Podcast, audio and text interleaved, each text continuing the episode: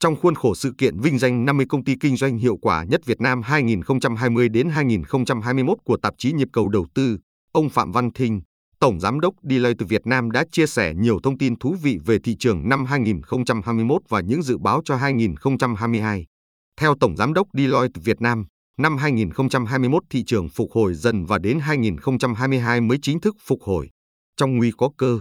Trong bài chia sẻ doanh nghiệp hai nghìn không trăm hai mươi mốt đến hai nghìn không trăm hai mươi hai, vận hạn và tương lai, ông Thinh dự báo tăng trưởng của Việt Nam năm hai nghìn không trăm hai mươi hai vào khoảng năm phẩy năm đến sáu phẩy năm phần trăm. Có ba động lực chính ảnh hưởng đến sự tăng trưởng. Thứ nhất là tình hình tiêm mũi vaccine tăng cường, thứ hai là khả năng phục hồi tại các thị trường lớn và thứ ba là chính sách tài khóa tiền tệ. Các doanh nghiệp vẫn duy trì và phục hồi sản xuất nhanh chóng với chính sách thích ứng linh hoạt của chính phủ. Ảnh Quý Hòa. Theo đó, chính sách tài khóa và tiền tệ của chính phủ cho giai đoạn hai nghìn không trăm hai mươi hai đến hai nghìn không trăm hai mươi ba, cập nhật ngày mười một tháng một năm hai nghìn không trăm hai mươi hai cho thấy ba vấn đề chính đang được thực thi. Đầu tiên là chi cho đầu tư phát triển từ nguồn ngân sách nhà nước tối đa một trăm bảy mươi sáu nghìn tỷ đồng cho hai nghìn không trăm hai mươi hai và hai nghìn không trăm hai mươi ba, ưu tiên hỗ trợ vay ưu đãi, nâng cao cơ sở hạ tầng y tế. Thứ hai là giảm thuế suất giá trị gia tăng cho nhiều hàng hóa dịch vụ từ mười phần trăm thành tám phần trăm trong hai nghìn không trăm hai mươi hai. Thứ ba là tiếp tục cơ cấu nợ, miễn giảm lãi vay từ không phẩy năm phần trăm đến một phần trăm trong năm hai nghìn không trăm hai mươi hai và hai nghìn không trăm hai mươi ba.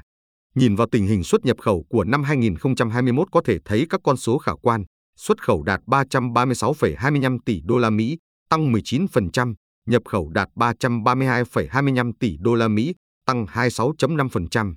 Tình hình xuất nhập khẩu thời gian tới đang có nhiều dấu hiệu tích cực với tỷ lệ tiêm vaccine covid mười chín của Việt Nam tăng cao. Trong top sáu thế giới, tỷ lệ trên chín mươi hai phẩy bốn phần trăm, hai mũi từ mười tám tuổi.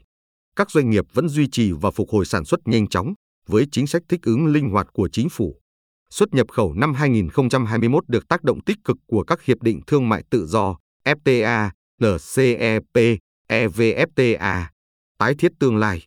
Chia sẻ góc nhìn về tương lai, ông Thinh cho rằng doanh nghiệp đối mặt với ba khó khăn chính là tác động từ thị trường, đứt gãy chuỗi cung ứng và đối mặt với tình hình chi phí sản xuất kinh doanh. Nhưng ngược lại, doanh nghiệp có thể thích ứng và chấp nhận những cơ hội mới, áp dụng chuyển đổi số và biết quản trị doanh nghiệp rủi ro một cách hiệu quả thì sẽ có nhiều thay đổi mới và thích ứng được với những thay đổi của thị trường. Dùng câu nói của tác giả Henry Kissinger, thách thức lịch sử đối với các nhà lãnh đạo là quản lý cuộc khủng hoảng trong khi xây dựng tương lai. Ông Thinh đưa ra các xu hướng dự kiến sau khi kinh tế được tái thiết. Cụ thể, dịch covid mười chín sẽ có thể kết thúc vào giữa hoặc cuối năm hai nghìn không trăm hai mươi hai. Mức độ tăng trưởng kinh tế trong thời gian tới sẽ diễn ra mạnh mẽ, đi kèm với đó là những ảnh hưởng của lực lượng lao động khi tình hình kinh doanh sản xuất được phục hồi. Doanh nghiệp sẽ tiếp tục phương án phát triển bền vững với những cam kết giảm lượng khí thải ra môi trường và cuối cùng là cẩn trọng với những rủi ro có thể xảy ra liên quan đến vấn đề an ninh mạng, thông tin bảo mật trong quá trình chuyển đổi số.